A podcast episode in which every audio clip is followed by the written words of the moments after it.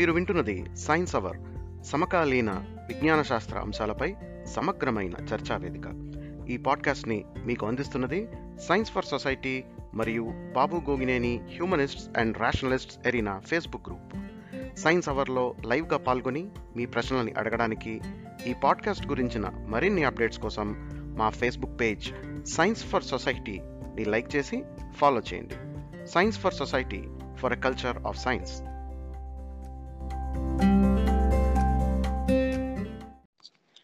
Welcome to science hour show అండి.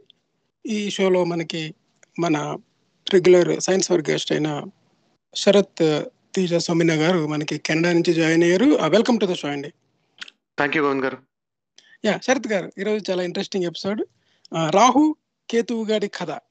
అసలు ఏంటి? రాహు కేతువులు ఎవరు? అసలు దాన్ని మనం ఒక ఆస్ట్రామికల్ ఈవెంట్గా చూడాలంటే ఏ విధంగా చూడాలి? అసలు ఆ పురాణ గాథలకి మన నిజంగా జరిగే ఈవెంట్స్కి అసలు రిలేషన్ ఏంటి? సో ఈరోజు మనం ఆ విశేషాలు మాట్లాడుకుంటామండి. అదేవిధంగా మనకి అంతకుముందు ఎపిసోడ్స్లో మనకి శ్రోతల నుంచి వచ్చిన కొన్ని ప్రశ్నలు కూడా తీసుకోవడం జరుగుతుంది. మీకు ఎవరికైనా సరే అంత ముందు జరిగిన ఎపిసోడ్స్లో కానీ లేదా సైన్స్కి సంబంధించిన ఏమైనా మీకు డౌట్స్ ఉన్నట్లయితే ఈ షోకి మీరు tori dot live one Skype ఐడికి కాల్ చేసి మీరు మాతో మాట్లాడాలనుకుంటా లేదా మీ డౌట్స్ ఏమైనా క్లారిఫై చేసుకోవచ్చండి. శరత్ గారు చెప్పండి ఏంటి అసలు రాహుకేతు గడి కథ అంటే? మనందరికీ పరిచయమైన చాలా సుపరిచితమైన పేర్లు అండి రెండు రాహు కేతువు ఇప్పుడు రాహుకాలం అంటే చాలా మంది ఏం పనులు చేయకుండా ఉంటారు. Upon advice of astrologers so జ్యోతిష్కులు లేకపోతే ప్రతి ఇంట్లోనూ చాలా మంది ఇళ్ళ వాళ్ళకి ఇంట్లో ఆల్మోస్ట్ అన్ని ఫ్యామిలీస్కి ఎవరో ఒకళ్ళు ఇలాగా మంచి చెడు అంటారు దీన్ని. మంచి చెడు చూసి చెప్పేవాళ్ళు కానీ సోకాళ్ళు మంచి చెడు ఇది నిజంగా మంచి చెడు కాదు బట్ స్టిల్ సో రాహుకాలంలో పనులు చేయొద్దని ఇలా ఏవో ఉంటాయి. అంతే ఇది కాకుండా ఇప్పుడు జ్యోతిషంలో ఇప్పుడు కొంతమంది ఎట్లా ఉంటుంది అంటే కొంతమందితో వ్యవహారం వాళ్ళు జ్యోతి వాళ్ళ జాతకం చూపించుకుంటే జాతకంలో అది ఉందా లేదా అన్నది వాళ్ళకి దొలిచేస్తూ ఉంటుంది. రాదర్ దాన్ని పని చేయాలా లేదా అంటే ఫలానాది ఆలోచిస్తున్నా లేదా చేయాలా లేదా ముందుకెళ్ళాలా వద్దా అన్నదానికి వాళ్ళకి వ్యాలిడేషన్ ఏంటంటే చాలా మంది జ- జాతకం నుంచి కోరుకుంటూ ఉంటారు. కాబట్టి ఏంటంటే చాలా ఫ్రీక్వెంట్గా ఫ్యామిలీ జ్యోతిష్యంలో ఇట్లాగా కన్సల్ట్ చేస్తుంటారు ఇప్పుడు బిజినెస్ వాళ్ళు చేస్తుంటారు వ్యాపారాలు వ్యాపారాలు చేసే వాళ్ళు చాలా మంది ఇందులో. అంతేకాకుండా పర్సనల్ లైఫ్స్ కూడా కూడా చేసుకుంటూ ఉంటారు. కొంతమంది మరి ఎలా అంటే ఉద్యోగం రావడం ఆలస్యం ముందు జాతకం చూపించుకుంటారు. అక్కడికి ఏదో ఏం తెలుస్తుందనో but whatever wait. So వీళ్ళందరూ ఇప్పుడు రాహుకాలం రాహుకాలం కాదు కానీ వీళ్ళ జాతక చక్రంలో రాహు కేతు ఏ పొజిషన్స్లో ఉన్నారు అన్న దాన్ని బట్టి వీళ్ళకి వీళ్ళకి క్లౌడ్స్ సెపరేట్ అయిపోతాయి అనమాట అదేదో సినిమాలో బ్రహ్మానంద్ అంటాడు చూడండి tiger man comes clouds separate లాగా Rahu Ketu comes clouds separate అన్నమాట. సో యాక్చువల్గా మాకు మీరు వచ్చినప్పుడు మాకు కూడా క్లౌడ్స్ క్లియర్ అవుతూ ఉంటాయి. ఎందుకంటే ఈ సుడో సైన్స్కి సంబంధించిన ఏదైనా మీరు క్లారిఫై చేసిన తర్వాత మాకు కూడా మబ్బులు విడిపోతూ ఉంటాయి అనమాట మనం చేసే పనే అదండి. మన ముందు మామూలుగా మనం కాస్త వాస్తవాలు చెప్పి మబ్బులు విడగొట్టడమే మనం చేసే పని.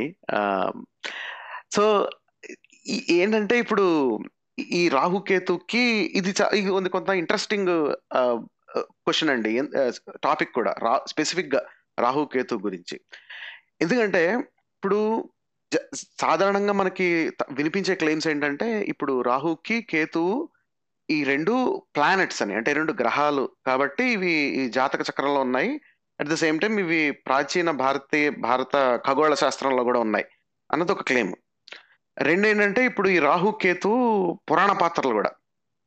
అంటే పురాణాల్లో ఈ ఈ రాహుకేతు యాక్చువల్గా ఒరిజినల్గా ఒక రాక్షసుడు. సో ఈ రాక్షసుడు ఏంటంటే యా సో ఈ రాక్షసుడు ఏ- ఈ కథ చెప్తాను నేను మళ్ళీ ఇదంతా పురాణాల్లోకి వస్తుంది. కానీ మీరు ఓవర్ ఫస్ట్ థింగ్ మీరు చూ- మనం చూసామనుకోండి అంటే ఏంటి జాతక చక్రంలో లేకపోతే ఖగోళ విజ్ఞానంలో ప్రాచీన భారత ఖగోళ విజ్ఞానంలో రాహుకేతు అనే రెండు గ్రహాలు ఉన్నాయని చెప్పని. రెండు ఛాయాగ్రహాలు అంటారు కొంతమంది. ఇంకాస్త దాంట్లో కాస్త జ్యోతిషం పరిచయం ఉన్నవాళ్ళు. ఇప్పుడు మామూలుగా మనం ఏమంటామండి మనకి నవగ్రహాలు ఉన్నాయంటారు కదా. దేంట్లో? జ్యోతిషం సంగతి చెప్తున్నాను నేను. ఇప్పుడు జ్యోతిషంలో నవగ్రహాలు అని అంటారు సాధారణంగా. సో ఈ నవగ్రహాలు అన్న పేరు విన్న వెంటనే ఏమనుకుంటారంటే చాలా విన్నవాళ్ళు అబ్బే అబ్బా చూసావా? నా చిన్నప్పుడు సైన్స్ టెక్స్ట్ బుక్లో నైన్ ప్లానెట్స్ చదివాను నేను. ఇంకో మన దగ్గర నవగ్రహాలు అని చెప్తున్నారు జ్యోతిషం. అటు జ్యోతిషంలో బోల్డ్ సైన్స్ ఉంది అంటారు. కానీ నవగ్రహాల జ్యోతిష్యంలో సైన్స్ ఉన్నట్టు కాదు.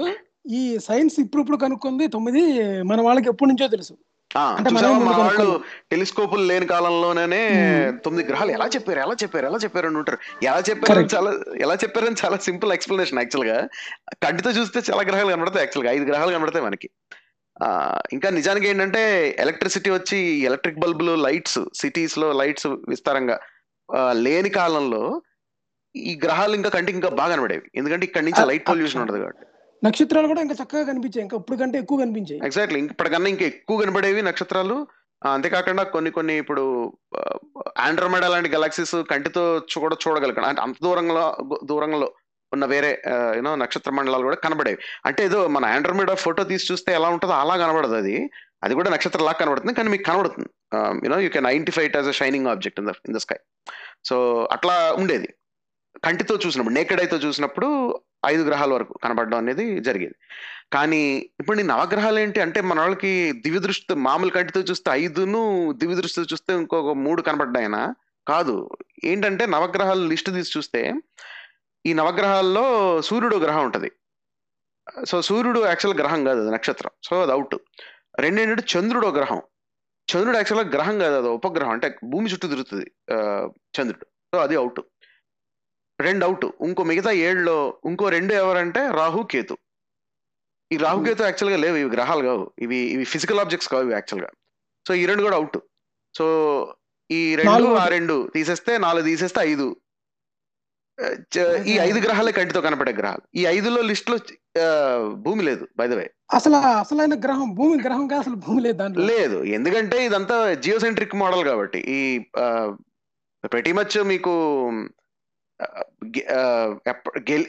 కాపర్నికస్ ఐడియేషన్ తీసుకొచ్చిన తర్వాత కూడా కెప్లర్ వచ్చేంత వరకు కూడా ఇట్ వాజ్ ఆల్ జియోసెంట్రికే ఆర్యభట్టుడు కూడా సూర్యకేంద్ర సిద్ధాంతాన్ని ప్రపోజ్ చేయాలి. చాలా మంది ఈ మధ్య ఈ మధ్య తెగ వినపడుతుంది అది. ఆ, ఆ మధ్య ఏదో ఇంటర్నెట్ అదేదో టీవీ ఛానల్లో కూడా యాక్చువల్గా వాళ్ళు పెద్ద ఒక పెద్ద ఒక న్యూ ఒక సెగ్మెంట్ చేశారు. ఆర్యభట్టుడు హీలోసెంట్రిక్ థిరీని ఎప్పుడో ప్రతిపాదించాడు. ఆర్యభట్టుడు హీలోసెంట్రిక్ థిరీని ప్రతిపాదించలేదు. ఆర్యభట్టుడు చెప్పింది భూమి గుండ్రంగా ఉందన్న అన్నదాన్ని he was not the first to say చెప్పాడు అది రాశాడు ఆర్యభట్టీయంలో. కానీ అతనికన్నా ముందు దాదాపు ఒక ఒక ఐదు ఆరు వందల సంవత్సరాల క్రితమే అది అక్రాస్ కల్చర్స్ అది యాక్చువల్ తెలిసిన విషయం అది. అంటే భూమి గుండ్రంగా ఉందని సంగతి. ఆర్యభట్టుడు హీలియోసెంట్రిక్ థియరీ గురించి ఆర్యభట్టీయంలో ఏం లేదు ప్రస్తావన. దాని ఇండైరెక్ట్గా కానీ డైరెక్ట్గా కానీ రెండిట్లు కానీ లేదు. సో సూర్యకేంద్ర సిద్ధాంతం నిజానికి సూర్యకేంద్ర సిద్ధాంతం అనేది అది అది అది అది ఫిలసాఫికల్గా కన్నా over a period of time data బట్టి అది యాక్చువల్గా అది అది అది యాక్సెప్ట్ అయింది. ప్రపంచం అది యూరప్లో. యూరప్ అలాగే ఇండియా కూడా. యూరప్ నుంచి మీకు బై ట్రేడ్ రూట్ నాలెడ్జ్ వచ్చినా వాట్ ఎవర్ వచ్చినా అలా ట్రావెల్ అయిన ఐడియా అది. అంతేకాని హీలియోసెంట్రిసిజం అనేది వేరే చోట ఎక్కడ డెవలప్ కాలేదు యాక్చువల్గా అంటే హీలియోసెంట్రిసిజం అంటే నా ఉద్దేశంలో ఒక సైంటిఫిక్ థీరీగా సో అలా అనమాట యాక్చువల్గా ఏన్షియంట్ గ్రీక్ ఫిలాసఫర్స్లో కొంతమంది అంటే అది ఒక ఫిలసాఫికల్ పాయింట్ ఆఫ్ వ్యూలో అంటే మనం మాత్రమే సెంటర్లో లేవంటే అది ఈగో సెంట్రిక్ పాయింట్ ఆఫ్ వ్యూలో అట్లా ఉండదు అన్న అలాగే ఏదో చెప్పారేమో చెప్పారు కానీ ఒక సైంటిఫిక్ థియరీలా చెప్పింది అయితే లేదు ఎక్కడ. అంటే ఇది అంటే అంటే అంటే ఇప్పుడు మన గ్రహాల గమనాలు బట్టి scientific- ఈ మోడల్ అనేది ఎక్స్ప్లెయిన్. చేస్తే బాగా అన్న సంగతి అయితే రాలేదు ముందు ఇదివరకు అంటే ఒకటండి యాక్చువల్గా కూడా అదేమి తప్పేమి కాదు. భూమి మధ్యలో ఉందనుకోవడం కూడా. అంటే జెన్యున్గా. చెప్పుకోవాలనుకుంటే మన వ్యూ పాయింట్ మన అబ్జర్వ్ చేసే పాయింట్ ఎలాగుందో అక్కడి నుంచి మనకు అన్ని చుట్టూ తిరుగుతున్నట్టు కనిపిస్తాయి కనుక ఆ టాలమీ చేసిన మోడల్ ఏదైతే ఉందో మోస్ట్ యాక్యురేట్ మోడల్ అంటే భూమి మధ్యలో ఉందనుకోని. అంటే ఏది ఎలా తిరుగుతుంది అనుకున్నా సరే అబ్జర్వేషన్ పాయింట్ ఆఫ్ వ్యూలో ఎవరు చేసిందన్నా సరే గుర్తింగ్ అని చెప్పాలే తప్ప అదేదో వాళ్ళకి తెలియదు తర్వాత ఏమైందంటే ఇంకా మోర్ యాక్యురేట్గా మనకి ఈ కపులర్ థియరీ ఎలిప్టికల్ ఆర్బిట్లు అనేవి తిరుగుతున్నాయి అన్న తర్వాత మనకి చాలా ఈజీ అయిపోయింది. ఏంటి? ఈ ప్రొడిక్షన్స్ చేయడం. ఎక్కడ ఏ గ్రహాలు దేంట్లోకి వస్తాయి? మనకి అన్ని మిగతా నైన్ మిగతా గ్రహాలు కూడా మనకి ఎలైన్లో ఎయిట్ ఎయిట్ గ్రహాలు ఎలా ఎలా ఉంటాయి ఎప్పుడు ఉంటాయి అని చాలా ఈజీ ఫార్ములా ఒకసారి క్లారిటీ వచ్చేసింది అనుకోండి. ఎక్సెల్లో ఏదో ఒక కాంప్లికేటెడ్ ఫైనాన్షియల్ ఫార్ములా వేస్తారు మీరు. ముందు సరిగ్గా వేయరు మీరు. ఆ తర్వాత యాక్యురేట్ ఫార్ములా ఓకే ఇది మనం ఫ్యాక్టర్ ఎంత ఉండాలి ఇది డివిజన్ ఉండాలి అని వచ్చిన తర్వాత మిగతా అంతకు ముందున్న క్యాలిక్యులేషన్స్ అన్ని కూడా సెట్ అయిపోతాయి మనకి. సేమ్ అలాగే అనుకోవాలి తప్ప అదేదో తప్పు చేసినట్టుగా అనుకోకూడదు. ఏ లేదా తర్వాత కనుక్కున్నంత ఎవరో మనకి ఆర్యభట్ట వీళ్ళందరూ కూడా అసలు కాంట్రిబ్యూషన్ ఏమీ లేదనుకుండా కూడా అప్పుడు అబ్జర్వేషన్ ప్రకారం అది కరెక్టే అన్న ఆ పాయింట్ ఒప్పుకోవట్లేదు వీళ్ళు. మాకు అన్ని ముందే తెలుసు. ఏం చెప్పినా సరే. అంటే. ఎలిప్టికల్ అన్నారు అనుకోండి. ఎలిప్టికల్గా మీరు ఒక దేవుని చుట్టూరు ఒక ఎలిప్టికల్ టైప్ ఆఫ్ గీత గీశారనుకోండి చూసారా? ఆరా అనేది ఎలిప్టికల్లో ఉంది. అంటే ప్లానెట్స్ కూడా ఎలిప్టికల్గా తిరుగుతాయి అన్న ఓనింగ్ చేసుకుంటున్నారు అనమాట ఏమీ లేకపోయినా సరే అక్కడ. అవునండి. అబ్సల్యూట్లీ ఇప్పుడు ఇప్పుడు ఆ, ఆ మధ్య నేను other side of the coin నేను ఆ మధ్య ఒకటి విన్నాను. ఎటుట ఖురాన్లో భూమి నిప్పుకోడి గుడ్డు ఆకారంలో ఉంటుందని ఉంటుందిట. అది చూసావు? అప్పటికే తెలిసిపోయిందని. ఈ ఖు- ఖురాన్ వచ్చింది ఏడో శతాబ్దంలో. అప్పటికి భూమి ఫిగర్ ఆఫ్ ఎర్త్ అనే దాని మీద చాలా కొన్ని అప్పటికి అప్పటికి వెయ్యి సంవత్సరాల నుంచి బోల్డంత ఫిలాసఫీ నడుస్తూ ఉంది. So late in the game ఎవరో యూనో అరేబియాలో అరేబియా ఎడర్లో ఉన్న వాళ్ళు అట్లా రాసుకుంటే నిప్పు కోడి గుడ్డు ఆకారంలో ఉందంటే అది చాలా ప్రిమిటివ్ ఐడియా యాక్చువల్గా అంటే. సో అంటే అంటే ఏంటంటే ఇక్కడ రెండు జరుగుతాయి. ఒకటి ఏంటంటే లేనిది జరిగిపోయిందని అంటే వాళ్ళు చెప్పంది చెప్పేశారని చెప్పనని చెప్పడం రెండు ఏంటంటే వాళ్ళు చెప్పింది యాక్చువల్గా యాక్సెప్ట్ చేయలేకపోవడం. ఎందుకంటే వాళ్ళు చెప్పింది ఇప్పుడు ఏదైతే సూపర్ స్టిషియస్ థింకింగ్ నడుస్తుందో ఇప్పుడైతే మూఢత్వంతో ఆలోచిస్తున్నారో దానికి వ్యతిరేకంగా ఉంది కాబట్టి అది ఒప్పుకోకపోవడం. మళ్ళీ దాని గురించి మాట్లాడకపోవడం. దానికి బెస్ట్ ఎగ్జాంపుల్ ఏంటంటే ఆర్యభట్టుడు రాహు కేతు అన్నమాట. ఇప్పుడు రాహు కేతు సాధారణంగా ఏమంటారు? మామూలుగా మనకి గ్రహణాలు అనేవి రాహు రాహు కానీ కేతు కానీ సూర్యుడు కానీ చంద్రుడు కానీ మింగినప్పుడు వస్తాయన్నది ఈ ఏంటి ఈ అది. మైథలాజికల్ స్టోరీ అంతేకాకుండా ఆ జ్యోతిషంలో కూడా అంతే. స్పాట్లో ఉన్నాం కనుక ఆ స్టోరీ కూడా చెప్పేస్తే ఇంకా మనం ఇంకా అది టచ్ చేయదు ఇంకా ఓన్లీ మనం ప్యూర్ సైంటిఫిక్ మెథడ్లో వెళ్ళొచ్చు. ఈ ఈ కథ కూడా చెప్పేసండి పురాణం కథ కూడా చెప్పేసండి సో ఇప్పుడు అంటే నిజానికి యాక్చువల్గా పురాణం కథ తర్వాత వచ్చింది. చాలా మందికి తెలియదు చాలా మంది ఏమనుకుంటారంటే పురాణాలు వేదాలు ఉపనిషత్తులను ఒకే టైంలో వచ్చాయని అనుకుంటారు. కానీ పురాణాలు తర్వాత వచ్చిన కథలు యాక్చువల్గా కంపేర్ టు వేదాల్లో రాసుకుని ముందు రాసుకున్నాం అనమాట సో వీటిలో ఏంటంటే ఈ ఒక ఒక ఒక రాక్షసుడు ఉంటాడు స్వరభాను అని చెప్పని. ఈ స్వరభాను ఏం అంటాడంటే వీడు ఈ వీడి వీడికి సూర్యుడికి పడదనమాట సో వీడికి సూర్యుడికి రైవలరీ నడుస్తుంటుంది సో ఈ ఈ స్వరభానుడు గాడు వీడు వీడు సూర్యుడిని కొట్టేసినప్పుడు అంటే గట్టి కొట్టేస్తాడు అనమాట చిన్నపిల్లలు నేను ఏదో చిన్నపిల్లల కథలో చెప్తున్నాను. కానీ యాక్చువల్గా కథ అదే. యా. కానీ కథ అదే. వాడికి సూర్యుడిని గట్టిగా కొట్టేసినప్పుడు ఏంటంటే వీడు. సూర్యుడు వెళ్ళిపోతాడు గ్రహణం వచ్చేస్తుంది. వచ్చేసిన తర్వాత ఇంకొక ఇంకొక చిన్న కథలో ఇంద్రుడు కోపం వచ్చేస్తుంది. సూర్యుడు ఏంటి ఇలా కొట్టేస్తున్నాడు? మా వాడిని ఇలా కొట్టేస్తున్నాడు అని చెప్పని స్వరభానుని ఇంద్రుడు కొట్టేస్తాడు. కొట్టేస్తే అప్పుడు అత్రి మహర్షి అనుకుంటా. వచ్చి ఈ దాక్కున్న సూర్యుడు ఎవరైతే భయపడిపోయి వెళ్ళిపోయాడో ఆ సూర్యుడిని తీసుకొచ్చి మళ్ళీ ఆకాశంలో పెడతాడు అనమాట ఏదో కథ ఉంటుంది యాక్చువల్గా ఇది ఇది ఇది ఇది వేదాల్లోని కథ అనమాట ఇది. అయితే పురాణాలకు వెళ్ళేసరికి అంటే అంటే ఓవరాల్గా మనకి ఏంటంటే పిక్చర్ ఇక్కడ ఈ గ్రహణాలు రావడానికి స్వరభానుగాడు కారణం అనమాట వీడు కల్ప్రిట్ వీడు సూర్యుని కొట్టేస్తాడు పట్టుకుని. పీరియాడిక్గా ఏదో కొడుతున్నాడు అంటే కనిపించకుండా పోయి పోవడానికి కారణం ఈ పురాణ కథ అనమాట ఇప్పుడు కనిపించదు. ఇప్పుడు ఇప్పుడు చూడండి మామూలుగా. మనుషులు ఎవరైనా కనిపించకుండా పోయారు అనుకోండి ఏదో. భయం వేసి వెళ్ళిపోయారో లేకపోతే వాళ్ళకి ఏదో ఇబ్బంది వచ్చి వెళ్ళిపోయారో అనుకుంటాం కదా సో ఇదే టైప్ యాటిట్యూడ్ని గ్రహ గ్రహాలకి ప్రొజెక్ట్ చేయడం అనమాట కథ ఈవెన్ శనిగ్రహం కూడా శివుడు శని ఎలా ప్రభావం చూపిస్తాడు అన్నప్పుడు ఆ శివుడు వెళ్ళి దాక్కుంటాడు అనమాట ఎక్కడో అది శివుడో గుర్తులేదు శివుడో తెమ్ముడో గుర్తులేదు శివుడే శని. శని ప్రభావానికి. కరెక్ట్. అంటే ఎవరన్నా కనిపించకుండా పారిపోయినప్పుడు వాళ్ళు ఎక్కడో ఎవరికో భయపడి దాక్కున్నప్పుడు అంటే వాళ్ళు ఇలాగా అదేంటి కైలాసంలోని రాజు స్థానంలో కూర్చొని సౌఖ్యాలు అనుభవించాల్సిన వాళ్ళు ఎక్కడో పారిపోయి ఎక్కడో తలదాచుకున్నారు కదా. అంటే అటువంటి గతి పడుతుంది శని మీకు అని ఈ పురాణ కథల్లోని ఈ ఏమంటారు ఇది? బ్రాహ్మణికల్ కల్చర్ లేదా వేదిక్ పీరియడ్ టైంలోని వీళ్ళు వచ్చి యజ్ఞయాగాదులు చేసే టైంలోని విపరీతంగా జనాల్ని భయపెట్టడం కోసం రకరకాల కథల్ని ప్రచారం చేసేవారు అనమాట చేసిన తర్వాత మనుషులకు వచ్చే కష్టాలు కానీ లేకపోతే అతను ఉంటాడు కదా ఆయన పేరేంటి? మన హరిశ్చంద్రుడు.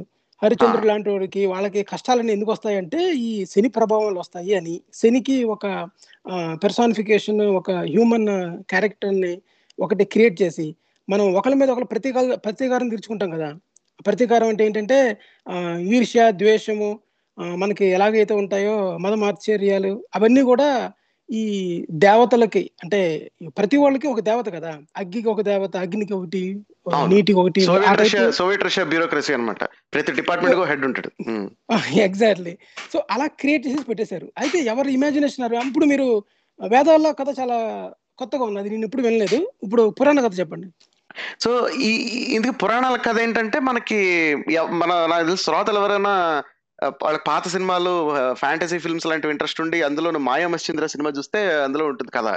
మొదట్లో అదే కథ ఉంటుంది. ఎన్టీ రామారావు సినిమా? లేదండి కలరే. కలర్ అనమాట మాయా. మశ్చంద్ర ఎన్టీ రామారావు ఎన్టీ రామారావు ఆయన ఎన్టీఆర్ గారు చేస్తారు. చేశారు ఉమ్. మాయామశ్చంద్ర మాయామశ్చంద్ర అన్న కదా మాయామశ్చంద్ర అని అనుకుంటా. సో అందులో పాట ఉంటుంది కూడా అన్న అందులో. మోహిని పాట ఉంటుంది. సుధ నీకే నీకే ఇవ్వ నాన్న పాట ఉంటుంది. నాకు గుర్తుంది ఇప్పుడు చిన్నప్పుడు చూసిన ఫిల్మ్. సో అదే ఫస్ట్ టైం నాకు ఈ రాహు కేతు కథ తెలియడం. నాకు తెలీదు. సో ఇంతకీ ఈ ఈ కథ ఏంటంటే మనకి అందరికీ తెలిసింది ఆ అంటే మనందరికీ తెలిసిందంటే పురాణ కథ ఏంటంటే పాల సముద్రం చిలికారు కదా. సో పాల సముద్రంలో మేరు పర్వతాన్ని పెట్టి అదేంటిది వాసుకియా దాని పేరు పాము ఆ, ఇటు అటు దాన్ని వాసుకి. పెట్టి. పాము పేరు వాసుకి. కోర్మ అవతారం విష్ణుమూర్తి. రైట్. దానికి నిలబడడానికేమో కింద తాబేలు కింద కూర్మావతారం కిందేమో విష్ణుమూర్తి ఉంటే వీళ్ళు వీళ్ళు చిలుకుతారు. ఇటుపక్క. దేవతలు అటుపక్క రాక్షసులు కలిసి. తల తల వైపేమో రాక్షసులను తోక వైపేమో ఆ, దేవతలు పాపం అండి. రాక్షసులు వాళ్ళు వాళ్ళు ఎంత నాకు నాకు నాకు నాకు నాకు ఆ తర్వాత కథ చదివినప్పుడు కూడా వీళ్ళు బకరాలు చేస్తారనిపించింది నాకంటే. ఆ, బకరాలు అంటే వీళ్ళు ఎలా ఉంటారంటే అండి ఇప్పుడు గుడ్డెత్తి చేలో పన్నెట్ అంటారు కదా. బోళ మనుషుల్లాగా అంటే బోళ మనుషులు ఎగ్జాక్ట్లీ బోళ మనుషులు అన్నమాట. అంటే ఏది చెప్తే నమ్మేసి టైప్ వెళ్ళిపోతూ ఉంటారు పిచ్చి టైప్ అని. కానీ పాపం, స్ట్రైట్ ఫార్వర్డ్ బోళ మనుషులు అండి రాక్షసులు. వీళ్ళేమో. చాలా కంత్రిగాళ్ళు వీళ్ళందరూ మిగతా ఆ, బాగా కన్నింగ్ పీపుల్ కంత్రి వాళ్ళు చాలు అంటాం చూసాం మీరు? చాలు. బాగా.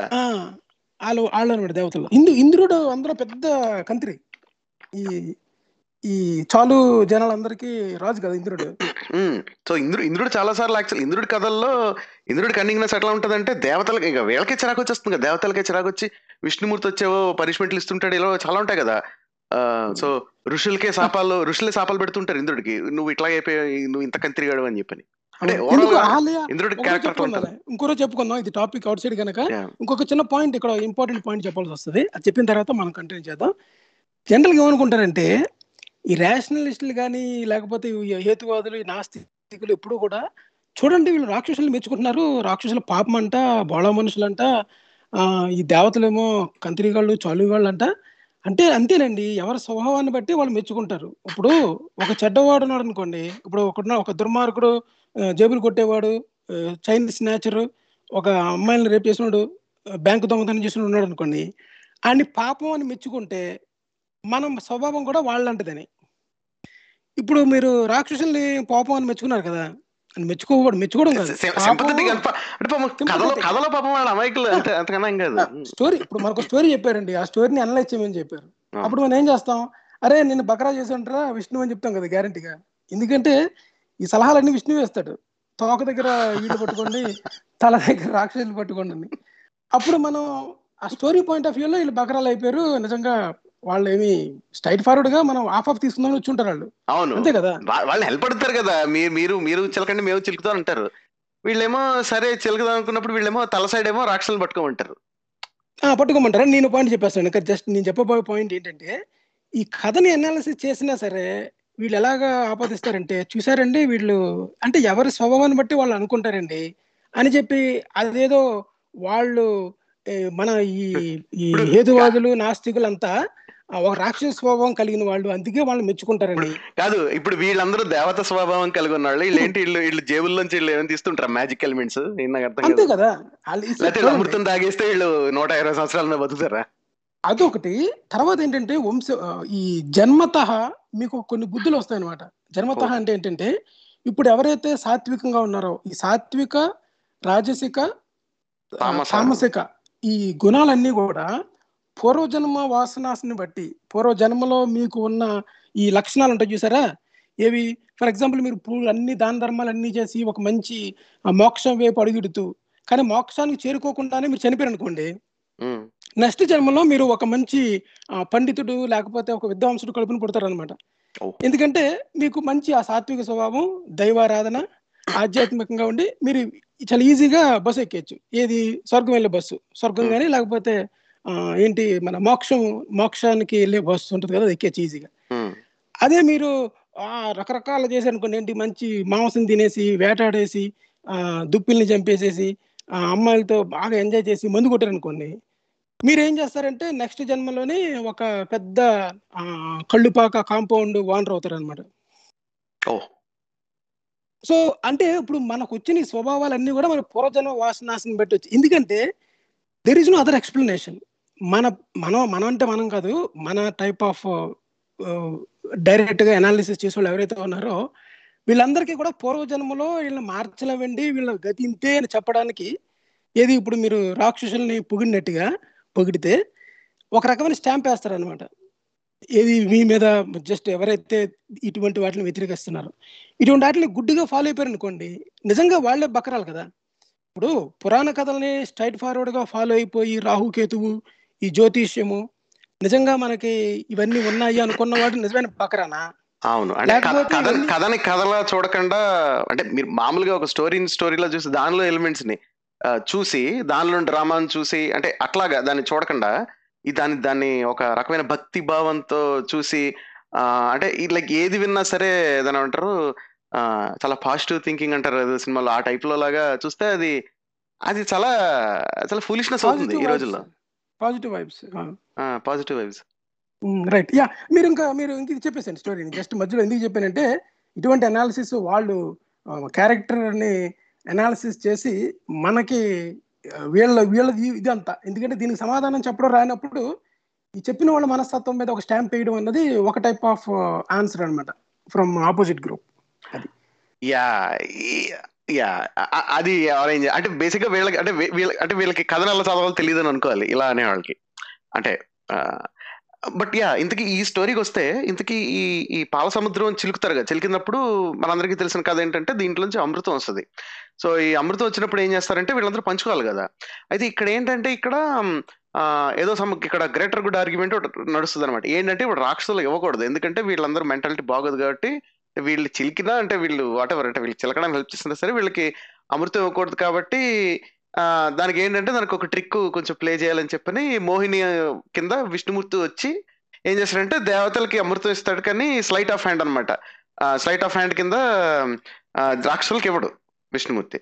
అంటే ఎలాగంటే ఇప్పుడు మనకి ఆయన ఎవరు? మన సత్యసాయిబాబా అసలైన లింగ్ బంగారం లింగాన్ని నేను ఫేక్ లింగాన్ని తీసినట్టు అనమాట ఆయన ఇప్పుడు రిచ్ భక్తులకేమో గోల్డ్ లింగం మామూలు మామూలు వాళ్ళకేమో విభూతి ఇచ్చినట్టు అనమాట సో ఆ టైపు ట్రిక్ ఏదో ప్లే చేస్తాడు ఇంతకి.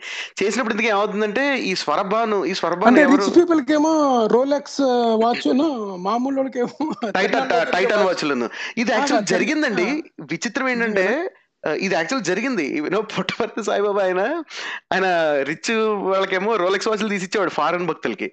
ఇక్కడ వాళ్ళకేమో టైటన్ వాచ్లు తీసిచ్చేవాడు ఆయన. యా పైగా అదేంటి ఆయన తీసిన గోల్డ్ శివలింగం మీద నైన్ వన్ సిక్స్ కేడిఎం మార్కులు కూడా ఉండేవి. Bureau of Indian standards standardization తగ్గ. బంగారాన్ని లింగాన్ని సృష్టించాడు అంటే? మర్చిపోయినండి నేను చెప్పడము. ఇప్పుడు మీకు అంత ముందు ఒకసారి మనం చేసినప్పుడు అష్టసిద్ధులు అని చెప్పుకున్నాం గుర్తుందా మీకు? దాంట్లో ఏముంటాయి కదా అరిమ గరిమ మహిమ లగిమ ప్రాకామ్యం అవి ఉంటాయన్నమాట దాంట్లోని. ఈశత్వం వశత్వం అవి ఉంటాయన్నమాట. దాంట్లో ఏంటంటే ఒకనొక దాంట్లోని ఒకనొక మహిమ ఒకనొక సిద్ధ ఈ అష్ట ఒక సిద్ధులు సిద్ధం ఒక సిద్ధుల్లో ఒకనొకటి ఏంటంటే మీరు గాలి నుంచి వస్తువులు సృష్టిస్తారనమాట అంటే లేని వస్తువులు సృష్టిస్తారు అక్కడికి. అది ఒక ఒకనొక యోగిక్ ఏమంటారు? మ్యాజిక్. మ్యాజిక్. లేకపోతే ఒక. పవర్ అనమాట యోగిక్ పవర్ అందువల్ల ఏం చేస్తారంటే అది కూడా ఎంత అథెంటిక్ చెప్పడానికే దాని మీద ఈ ఐఎస్ఐ మార్క్. దాని మీద క్యూసీ టెస్టెడ్ ఓకే అని స్టాంప్ కూడా ఉంటుంది ఆ, right. Quality control tested. So obviously nine one six KDM mark ఉందంటే అది అక్కడ తయారై వచ్చింది ఈయన ఊరికే తీసి మ్యాజిక్ ఏదో వాళ్ళ స్టేజ్ మ్యాజిక్ లాగా తీసి ఇచ్చాడని కదా దాని మీనింగ్ అంతే కదా అంతకన్నా ఏముంది అంటే శ్రోతలు. అంటే శ్రోతలు ఎవరికైనా అర్థం కాకపోతే అంటే దాని మీనింగ్ ఇది అంటే సో ఏదో స్టాండర్డ్స్ ఉన్నవి తీసిచ్చారంటే సో ఇంతకీ ఇంతకీ ఇది ఏమవుతుందంటే ఇంతకీ అమృతం పంచిపెట్టడంలో ఇట్లాగ జరుగుతుంది అనమాట సో ఇట్లా జరుగుతుంటే ఈ స్వరభాను ఏం చేస్తాడంటే ఇతను ఇతను కొంచెం తెలివిగా ఈ అమాయకుల్లో కూడా కొంచెం తెలివినాడు అనమాట సో ఇతను ఏం చేస్తాడంటే ఇతను దేవతల్లాగా వేషం వేసుకుని కూర్చుంటాడు. దేవతల్లో కూర్చున్న డైనింగ్ హాల్ దగ్గర వాట్ ఎవర్ అక్కడ కూర్చుంటాడు అనమాట ఆ పంక్తిలో. కూర్చుంటే ఇంతకీ క్యూలో కూర్చుంటాడా? ఆ క్యూలో నిచ్చుంటాడు వాట్ ఎవర్ క్యూలో కూర్చుంటాడు. ఇంత కూర్చుంటేను విష్ణుమూర్తి ఇంతకి ఇచ్చేస్తాడు మామూలుగా దేవత అనుకుని అమృతం. ఇచ్చేస్తే ఇంతకీ అమృతం తాగేస్తాడు? ఎందుకు అమృతం తాగుతుంటే ఏదో ఉంటది అబ్బా ఇక్కడ కాన్సెప్ట్ ఇది నాకు ఈ లాజిక్ ఏంటో నాకు అర్థం కాదు. అమృతం లాజిక్ నేను చెప్తానండి. ఈ లాజిక్ నేను చెప్తాను. ఏంటంటే అమృతం ఎలా తాగుతారంటే వీళ్ళు మీకు మామూలుగా అమృతం గ్లాసుల్లో వేయరు. ఇలా చేయి ఇలా చేయి పెట్టుకొని తాగుతుంటాడు అనమాట ఎలా తాగుతుంటాడంటే ఆది సినిమాలో జూనియర్ ఎన్టీఆర్ నీళ్ళు తాగినట్ట? ఓకే. ఆ కాదు కాదు. ఇంద్ర సినిమాలో చిరంజీవి తాగినట్టు. ఓకే. అదే అదేనండి. అది ఆది సినిమా ఇంద్ర కదా అది. ఆ, అదేలేండి. ఆ. ఓ అదే తాగు- సినిమా తాగుతుంటే వీడికి కళ్ళల్లో స్పార్క్లు వచ్చేస్తాయి కదా ఆ సినిమాలో. ఎగ్జాక్ట్లీ ఆ, అది. అప్పుడు అమ్మ ఎవరో కొంచెం ఇద్దరు- అంటాడు. దోశలు పెడితే పైన నీళ్ళు పోస్తుంది ఆవిడ. అది వస్తే అది తాగుతాడు. సినిమా అవును అది. ఆ. ఆ, ఓకే ఓకే. అయితే ఇప్పుడు అప్పుడు ఏమవుతుందంటే ఆ చూడండి అమృతం కాన్సెప్ట్ వీళ్ళకి ఎంత బుర్రలేని కాన్సెప్ట్ అంటే అమృతం అనేది తాగితే మనిషి అమరత్వం వస్తుంది కదా మీకు? ఓకే. ఓకే? తాగడం అనే కాన్సెప్ట్ అంటే ఏంటంటే నాలుక దగ్గర నుంచి గొంతు లోపలికి వెళ్ళిపోయి అలా ఉదరంలో పడిన తర్వాత ఆ అమృతం అనేది మనలో ఉన్న పూర్తి శరీరానికి మొత్తానికి అమృతం వస్తుంది. అంటే మీకు చావు అనేది ఉండదు అనమాట ఓకే. యాక్చువల్గా. కానీ వీళ్ళ కాన్సెప్ట్ ఏంటంటే అమృతం తాగినప్పుడు ఆ హెడ్ లోపలికి వెళ్ళిపోయింది కదా అంటే హెడ్కి మాత్రకి అమృతత్వం లభించింది అనమాట శ్రీకృష్ణుడు ఎప్పుడైతే విష్ణు చక్రం వదిలి ఆ శిరస్సుని ఖండిస్తాడో తాగుతుండగా ఏదో మొత్తాన్ని ఖండించేస్తాడు. ఆ గొంతు దిగలేదు ఇంకా. తాగుతుండగా అంటే ఇంత హాఫ్ ప్రాసెస్లో ఉన్నాడు కదా సగం ప్రాసెస్లోనే ఓహో. సగం ప్రాసెస్లో ఉండబట్టి అప్పుడు మీకు అది ఉంటుంది అనమాట ఏముంటదంటే అంటే ఇప్పుడు త్రిశంకు స్వర్గం ఎలాగైతే ఉంటుందో మధ్యలోనే అటు ఇటు కాకుండా. సగం తాగేసాడు గనక అది పూర్తిగా అమరత్వం కాకుండా చావు లేకుండా ఒక ఒక న్యూట్రల్ స్టేజ్ లింబో లింబోలో ఉంటాడు అట్లాగా. ఆ లింబో స్టేజ్లో ఉంటాడు అనమాట అది ఇంట్రెస్టింగ్ యా సో ఇది దిస్ ఇస్ ఇంట్రెస్టింగ్ అండి. అంటే ఏంటంటే వాడిని చంపేయకుండా వాడు బతికించకుండా అట్లా స్టేట్ ఆఫ్ లింబోలో పెట్టడం అనేది. సో ఇంతకీ ఇంతకీ ఇట్లా పెట్టేస్తా ఇంతకీ విష్ణుమూర్తి ఇట్లా పెడతా పెట్టేస్తాడు. తెలిసిపోయి వీడు తాగుతుండగా ఈ స్వర్భం తాగుతుండగా. ఇంతకీ సో ఇప్పుడు ఏమవుతుందంటే so head separate body separate అయిపోయింది కాబట్టి. ఇది కొంచెం గ్రాఫిక్ డిస్క్రిప్షన్ ఉంది కానీ నేను గ్రాఫిక్గా చెప్పట్లేదు. నేను కొంచెం దాన్ని ఫన్నీగా చేసి చెప్పడానికి ట్రై చేస్తున్నాను. But yeah you know so separate అయిపోతుంది కాబట్టి హెడ్ పార్ట్ ఏమో రాహువును బాడీ పార్ట్ ఏమో అది కేతు అవుతుంది అనమాట సో సో అట్లాగా రాహు కేతు ఏర్పడ్డాయని. సో ఇంతకి ఇంతకీ హోల్ దీంట్లో ట్విస్ట్ ఏంటంటే వీడు ఈ తాగుతున్నవాడు స్వరభాను వీడు అసురుడు వీడు వీడు దేవత కాదన్న సంగతి సూర్యుడు? చంద్రుడు చెప్తారు ఆ సినిమా కథలో. కరెక్ట్ సో అందుకని. అందుకని రాహు కేతు అంటే ఎందుకని రాహు కేతులు ఏం చేస్తారంటే వీళ్ళు పీరియాడిక్గా సూర్యుడిని చంద్రుడిని మింగిస్తుంటారు. కోపం కొద్దీ. అంటే ఏంటి మీకు కోర్టులో ఇప్పుడు చూడండి ఎవడన్నా ఒకడి మీద మీరు సాక్ష్యం చెప్తారు కదా? ఎగ్జాక్ట్లీ సాక్ష్యం చెప్తే చూడండి వాడిని అర్జెంట్గా విట్నెస్ని వాళ్ళు ఏదో చేసేయాలని ట్రై చేస్తారు కదా. మీద ప్రతీకారం తీర్చుకున్నట్టుగా వీళ్ళిద్దరి మీద ప్రతీకారం ఉమ్, ఇప్పుడైతే కోర్టులో ఏం చేస్తాయంటే ప్రొటె ప్రొటెక్షన్ ప్రొవైడ్ చేస్తే విట్నెస్ వాళ్ళకి అంటే పాపం పొప్పట్లో అలాంటి సిస్టమ్ లేదు స్వర్గంలో. Okay okay. అవును. సో ఉమ్, చెప్పండి. సారీ యా ఇంతకీ మొత్తానికి ఏంటంటే రా రాహు కేతు వాళ్ళ అంటే వాడు సూర్యకేతు సూర్య స్వరభాను సారీ సూర్యకేతు. స్వరభాను గడు కాదు ఇది. సో రాహుకేతు అట్లా ఫామ్ అయ్యాయి సో ఈ రాహుకేతు ఏం చేస్తాయంటే వీళ్ళు ఇవి ఇవి సూర్యుడిని చంద్రుడిని పీరియాడిక్గా మింగుతుంటాయి. ఆ మింగినప్పుడు గ్రహణాలు వస్తాయనేది పురాణంలో కాదు రైట్ ఇప్పుడు మీరు చూడండి. ఇక్కడ ఇంకొక ఇక్కడ ఇంకొక ఇక్కడ ఇంకొకటి ఏంటంటే ఈ ఈ రాక్షసులు ఇంతకీ ఈ కథలో ఇది పురాణానికి యాక్చువల్గా ఎక్స్టెండెడ్ వెర్షన్ ఉంటుంది. ఈ ఎక్స్టెండెడ్ వెర్షన్లో ఏంటంటే ఈ ఈ అసురులు ఉన్నారు కదా ఈ అసురుల్లో ఈ స్వరభానుగడికి ఐ థింక్ వాళ్ళ గురువు శుక్రాచార్యుడు చెప్తాడు అనుకుంటా. చూసా మోసం జరుగుతుందని ఏదో సంథింగ్ లైక్ సో శుక్రాచార్యుడు ఎవడంటే ఆచార్య తీసేస్తే శుక్రుడు కదా. ఈ శుక్రుడు ఈజ్ నథింగ్ బట్ వీనస్ అనమాట ప్లానెట్ అగైన్ సో ఈ శుక్రగ్రహం ఇది యాక్చువల్గా. సో ఈ శుక్రగ్రహం కొడుకు రాహు అన్నమాట. అంటే మామూలుగా ఈ ఈ జ్యోతిష్యం మైథాలజీలో జ్యోతిష్యం మై జ్యోతిష్యం మైథాలజీలో సో. ఇదే ఈ శుక్రుడు అగైన్ ఏంటంటే అసురులకి గురువు కింద అంటే శుక్రాచార్యుడి కింద కనబడతాడు. మళ్ళీ ఇప్పుడు దేవతల గురువు ఎవరు? బృహస్పతి కదా. బృహస్పతి కూడా గ్రహం యాక్చువల్గా జూపిటర్ సో వీళ్ళు ఏం చేశారంటే వీళ్ళు ఆకాశంలో చూసినప్పుడు ఏవైతే కాస్త ఇప్పుడు వీనస్ చాలా బ్రైట్గా ఉంటుందండి. అలాగే ఇప్పుడు జూపిటర్ ఉందంటే జూపిటర్ పన్నెండు సంవత్సరాలు పడుతుంది యాక్చువల్గా. అంటే అంటే ఒకసారి ఒక రౌండ్. రౌండ్ తిరగడం. ఎర్త్కి. రిలేటివ్ అనుకుంటా యాక్చువల్ ఉమ్, ఉమ్, సన్నగా మన నుంచి చూసిన అట్లాగే ఉంటుంది. సో వీళ్ళు ఏం. చేశారంటే బృహస్పతికి ఒక క్యారెక్టర్ శుక్రుడికి ఒక క్యారెక్టర్ వీళ్ళు అసైన్ చేస్తారు. వాళ్ళిద్దరిని ఓ సినిమాలో రెండు ఓ సినిమాలో రెండు పాత్రల కింద చేస్తారనమాట. చేసేసి ఆ, ఆ, శుక్రుడు శుక్రుడు శుక్రుడికేమో శుక్రుడు వాడు గురువు వాడికేమో కొడుకు రాహు కేతు ఇవన్నీ ఇవన్నీ పెట్టేశారు మొత్తం. సో అంటే మనం చూస్తే అంటే ఇది ఇది ఏంటంటే వీళ్ళు ఆకాశంలో చూసి ఐదు గ్రహాలు నోటి నోటి నోటీస్ చేసిన తర్వాత ఆ గ్రహణాలను ఎక్స్ప్లెయిన్ చేయడానికి ఏం చేశారంటే వీళ్ళు ఇప్పుడు గ్రహణం ఇప్పుడు ఏమవుతుందండి? సూర్యుడు కనిపించకుండా పోతారు కదా. మెల్లిగా కనిపించకుండా డిస్క్ మొత్తం కమ్మేసి తర్వాత మళ్ళీ నేను కమ్మేసింది అంటున్నాను నేను నేనంటే నేను పదాలు చాలా. ఇప్పుడు నేను నేను వాడుతున్న పదాలు ఏంటంటే ఇప్పుడు ఇప్పుడు గ్రహణం ఎక్స్ప్లెనేషన్ తగ్గట్టు వాడుతున్నాను. నేను. కానీ మీరు మా అంటే మీరు ఇవేం తెలియదు అనుకోండి మీకు ఇది కాంతి నీడ. ఆర్యభట్టుడు చెప్పాడు ఇదంతా కాంతి నీడ అని. సో కాంతి. నీడ నీడ కమ్ముతోంది ఇట్లాంటి పదాలు వాడకుండా అంటే దానికన్నా ముందున్న ఐడియా బట్టి చెప్తున్నారు అనుకోండి వివరిస్తున్నారు. అనుకోండి మామూలు భాష వాడి. మనకు కాల్ వచ్చినట్టుంది Oh, right. ఒకసారి హలో కాల్ యాడ్ అయిందండి. మీ పేరు చెప్పి మీ ప్రశ్న కానీ మీ చెప్పండి చెప్పండి. హలో మీ కాల్ యాడ్ అయిందండి? Hello sir. హలో. సార్ నమస్తే సార్. నమస్తే అండి. నేను ఆంధ్రప్రదేశ్ ఆదోని కర్నూలు జిల్లా ఆదోని సార్. పేరండి? లక్ష్మణ సార్. ఓకే లక్ష్మి గారు చెప్పండి. సార్ నాకు స్మాల్ డౌట్ సార్. ఇప్పుడు మనకు ఫోర్ ఇయర్స్ ఒకసారి లీఫ్ ఇయర్స్ లీఫ్ ఇయర్ వస్తుంది కదా సార్. అవునండి. ఈ లీఫ్ ఇయర్ అనేది మనకు నాలుగు ఒక సంవత్సరం లోపల సూర్యుడు సూర్యుని చుట్టూ భూమి తిరిగేదానికి కొంచెం ఎక్కువ టైం పడుతుంది కాబట్టి ఫోర్ ఇయర్స్ ఒక డేని యాడ్ చేస్తున్నాం మూడు వందల అరవై ఆరు రోజులు. ఆ విధంగా చేస్తున్నాం కదా సార్. ఇప్పుడు డౌట్ ఏమంటే పద్దెనిమిది వందల తొంభై ఆరు వచ్చేసి లీఫ్ ఇయర్ కాదని నేను ఒక సబ్జెక్ట్ తెలుసుకునేటప్పుడు పద్దెనిమిది వందల తొంభై ఆరు వచ్చేసి లీఫ్ ఇయర్ కాదని లీఫ్ ఇయర్ అవును. ఏదైతే సెంచరీ ఇయర్ని నాలుగు వందలతోనే ఫోర్ ఫోర్ హండ్రెడ్తో భాగిస్తే నీ శేషంగా పోతుందో లేకపోతే నాన్ సెంచరీ ఇయర్ని నాలుగుతో భాగిస్తే పోతుందో అవన్నీ లీఫ్ ఇయర్ అని లీఫ్ ఇయర్లు కావు అని తెలుసుకున్నాం కదా. ఈ ఎయిటీన్ నైన్టీ సిక్స్ వచ్చేసి లీఫ్ ఇయర్ సార్. మళ్ళా to nineteen hundred leap year కాదు తర్వాత మళ్ళీ నాలుగేళ్ళకు లీఫ్ ఇయర్ వస్తుంది అంటే ఒక్కొక్కసారి ఎనిమిది సంవత్సరాలకు వచ్చే అవకాశం ఉంది అవును.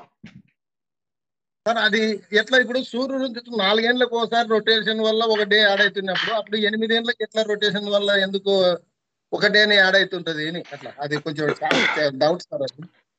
ఇది యాక్చువల్ చాలా మంచి క్వశ్చన్ అండి. ఎందుకంటే ఇప్పుడు మామూలుగా మామూలుగా మనం అందరం చెప్పుకునేది ఏంటంటే భూమి సూర్యుడు చుట్టూ తిరగడానికి మూడు వందల అరవై ఐదు రోజులు కాకుండా ఇంకో పావు రోజు కూడా పడుతుంది. అంటే భూమి రోజుల్లో లెక్కేసుకుంటే. అందుకని నాలుగు సంవత్సరాలకి పావు పావు కాబట్టి నాలుగు సంవత్సరాలకు అదో రోజు అవుతుంది కదా. పావు రోజు పావు రోజు అంటే. సో అందుకని నాలుగు సంవత్సరాలకు ఒక. రోజు కలుపుకుంటాం మనం క్యాలెండర్కి కదా అయితే ఇది రూల్ మామూలుగా. అయితే ఈ రూల్ ఎక్సెప్షన్. ఏంటంటే మినహాయింపు ఈ రూల్కి మినహాయింపు ఏంటంటే సెంచరీ అంటే శతాబ్దం శతాబ్దం వస్తుంది కదా. శతాబ్దం సంవత్సరానికి మాత్రం లీప్ ఇయర్ పెట్టుకోం. అంటే ఆ సంవత్సరం ఆ రోజు కలపం. ఒక- శతాబ్దానికి ఒకసారి అటువంటి. ఇన్సిడెంట్ ఉంటది అన్నమాట ఉంటది. అంటే అంటే ఇప్పుడు లెక్క ఏంటంటే నాలుగుతో అంటే మ్యాథమెటికల్గా లెక్క మామూలుగా గణితంలో చూస్తే కనుక నేను నిన్న నిన్న మ్యాథమెటికల్ ఇది చూస్తున్నప్పుడు ఒకటి నేర్చుకుందామని అది డే టు టైమ్లో చూసినప్పుడు నాకు వాళ్ళు చెప్పింది ఏంటంటే eighteen ninety six leap year మళ్ళా ఎనిమిదేళ్ళ తర్వాత వస్తుందని విన్నాను సార్. అది ఎట్లా జరుగుతుందని తెలుసుకుందామని అంటే. తప్పకుండా అండి. అది ఏంటంటే అంటే మ్యాథమెటికల్ రూల్ ఏంటంటే నాలుగు పెట్టి మీరు డివైడ్ చేస్తే భాగాహారం చేస్తే అది మీకు శేషం లేకుండా వచ్చింది అనుకోండి సంవత్సరం. అది లీప్ ఇయర్ కానీ. నాలుగు వందలు. పెట్టి మీరు భాగాహారం చేశారనుకోండి అప్పుడు శేషం లేకుండా వచ్చింది అనుకోండి సెంచరీకి సెంచరీకి అది లీప్ ఇయర్ అవ్వదు. అది లెక్క. ఇది దీనికి యాక్చువల్గా దీని యాక్చువల్ వెనకాల కారణం కూడా ఉంది. ఎందుకు ఇట్లా పెట్టుకున్నాం అంది రూలు ఎందుకంటే ఇప్పుడు భూమి అంటే భూమి సూర్యుడు భూమి సూర్యుడు చుట్టూ తిరిగేది గురుత్వాకర్షణ వల్ల కదా తిరుగుతుంది. సో మనం మామూలుగా అంటే ప్రతిసారి మూడు వందల అరవై ఐదు రోజుల పావు రోజు బట్టి పడుతున్న ఏడాది మీకు over a period of time కాలక్రమేణా ఈ గురుత్వాకర్షణ వల్ల కొంచెం ఈ రెండింటికి వాబ్లింగ్ ఉంటుంది ఇవి ఆ. వాబ్లింగ్ వల్ల ఏంటంటే మీకు టైం పీరియడ్ కొంచెం మారుతుంటుంది. సో కాబట్టి ఏమవుతుందంటే ప్రతి సంవత్సరం పావు సంవత్సరం కల్పించుకుంటూ వెళ్తే మళ్ళీ ఆఫ్ సింక్ అయిపోతాం. Yes. మొత్తానికి. అందుకని ఆ కరెక్షన్ అన్నమాట. వంద సంవత్సరాలకు ఒక కరెక్షన్ లెక్క. వంద సంవత్సరాలకు నాలుగు వందలు పెట్టి బగారం చేయాలి యాక్చువల్గా. సో చేస్తే అంతే. లీప్ ఇయర్ కలపం. అదే లెక్క. నా మెథడ్ కరెక్ట్ ఉంది అంతే. అది ఇంకా తీసేసేకి లేదు అది. ఆ, అంతేనండి. కరెక్ట్ అది. మీరు చదివి మీరు చదివిన రూల్ కరెక్ట్ అది. కరెక్ట్ ట్వంటీ వన్ మళ్ళీ వచ్చే శతాబ్దం ఉందనుకోండి. ఇరవై ఒకటి సున్నా సున్నా. అప్పుడు మళ్ళీ అది లీప్ ఇయర్ కాదు. ప్లస్ ఏంటంటే ఇది ఎగ్జాక్ట్గా three sixty five point two five కాదు. అంటే ఎగ్జాక్ట్గా three sixty five point two four something అనమాట two four two one something ఇంకో చాలా తక్కువ నెంబర్ ఉందన్నమాట. ఈ ఈ ఈ ఫ్రాక్షన్స్ అన్ని కలుపుకుంటే ఒక వంద సంవత్సరాలకి మళ్ళీ మనం అది మనం ఎక్కువ ఎక్కువ పెట్టాం కదా ఇప్పుడు. తగ్గిపోతుంది. లెస్ ఇయర్ ఎందుకంటే మనం ఇప్పుడు తక్కువని పాయింట్ టూ ఫైవ్ని నాలుగు రోజుల కింద పెట్టుకున్నాము కానీ ఒక టూ ఫైవ్ తీసుకున్నాం. యాక్చువల్గా టూ ఫైవ్ కాదు అది. అది యాక్చువల్గా టూ ఫోరే సో మనం ఎక్కువ 2.4. స్కిప్ చేసి వెళ్ళిపోయామాట అది ఓవరాల్గా తీసేస్తాం. అంతే. యా గుడ్ బాగా చెప్పారు. థ్యాంక్ యూ అండి. Thank you sir thank you Sharath garu. Good yeah మన ఇంకేమైనా క్వశ్చన్ ఇంకేమైనా ఉన్నారా? అంతే మనం ఏమైనా అన్నాం? ఇంకేమైనా కాల్ ఓకే ఏమైనా యాడ్ అయిందా? జాయిన్ అయ్యానండి నేను ప్రసాద్. అలా ప్రసాద్ గారు చెప్పండి. Yeah yeah yeah. సో అదే ఆ క్వశ్చన్కి జాయిన్ అయ్యాను అనమాట సో జనరల్గా యా చెప్పింది కరెక్టే. మనకి ప్రతి కరెక్ట్గా పావు కాదు కాబట్టి ఎవరి నాలుగు సంవత్సరాలు కలిపినా అది కలుపుకుంటూ వెళ్తే వచ్చిన తేడాని కరెక్ట్ చేయడానికి లెక్క నాలుగేళ్ళకి లీప్ ఇయర్ వందేళ్ళకి కాదు మళ్ళీ నాలుగు వందలకి లీప్ ఇయర్ వెయ్యేళ్ళకి కాదు. అలా లెక్కేసుకోవాలన్నమాట. సో నాలుగేళ్ళతో డివైడ్ అయిన నాలుగుతో డివైడ్ అయిన నంబర్ అయితే లీప్ ఇయరే. కానీ అది సేమ్ వందతో అయింది కాబట్టి కాదనుకున్నారు. నైన్టీన్ కాదు కానీ మళ్ళీ అగైన్ నాలుగు వందలు అయితే మళ్ళీ అవును. సో ఇదంతా. ఏంటంటే ఖచ్చితంగా అటు ఇటు వస్తుంది కాబట్టి దాన్ని ఫ్యాక్టరింగ్ చేయడానికి అకౌంట్ చేసుకోవటానికి ఒక. పద్ధతి పెట్టుకున్నారు అంతే సో పైసలు లాంటిదండి. అంటే మనకి అన్ని రూపాయల్లో రూపాయల్లో రౌండ్ నెంబర్స్ అన్ని లెక్కేసిన తర్వాత చిల్లర మిగిలిపోయింది అనుకోండి. ఆ చిల్లర మొత్తాన్ని పోగు చేసిన. తర్వాత ఆ, ఒకేసారి మనకి ఒక రూపాయి రూపాయి అయినట్టు అనమాట సంథింగ్ అలాగా. యా. సో. సో రూల్ ఏంటంటే హండ్రెడ్తో డివైడ్ అయితే అవ్వదు కానీ నాలుగు వందలతో డివైడ్ అయితే అవుతుంది. అందుకని రెండు వేల సంవత్సరం యాక్చువల్ లీప్ ఇయర్ కదా అందుకని. మళ్ళీ. వెయ్యితో అలాగే ఇంకా అలా- యా అలా correct Yeah. Twenty one hundred కాదు ట్వంటీ వన్ హండ్రెడ్. అవుతుంది మళ్ళీ. Twenty four hundred. అవుతుంది. ఓకే ఎస్ ఎగ్జాక్ట్లీ యా ఓకేనండి. థ్యాంక్ యూ సో అయితే మనం మీరు కంటిన్యూ చేయండి ఇక్కడ నుంచి. మనకి టైం లేదు కదా మనం రెండు చేద్దాం. Thank you Prasad garu. Yeah no worries అండి. యా వింటున్నారు. మంచిగా మనకి శరత్ గారు రాహుకేతుల స్టోరీ చెప్తున్నారు బాగా. ఇంట్రెస్టింగ్గా ఉంది. Continue Hmm. అండి. చెప్పండి నాకు పురాణాల కథలు అంటే చాలా ఇంట్రెస్ట్ అండి. అందుకని మీరు చెప్తా ఉంటే నాకు మనం అనుకున్నాం కదా చిన్న పిల్లలకి ఎలాగైతే చెప్తారో అలా ఇంట్రెస్టింగ్గా చెప్తున్నారు కదా అప్పుడు అవి కూడా చాలా ఇంట్రెస్టింగ్ ఉంటాయి కథలు. యా ఏ కథలు ఏదైనా చాలా ఇంట్రెస్టింగ్గా ఉంటాయండి. యా.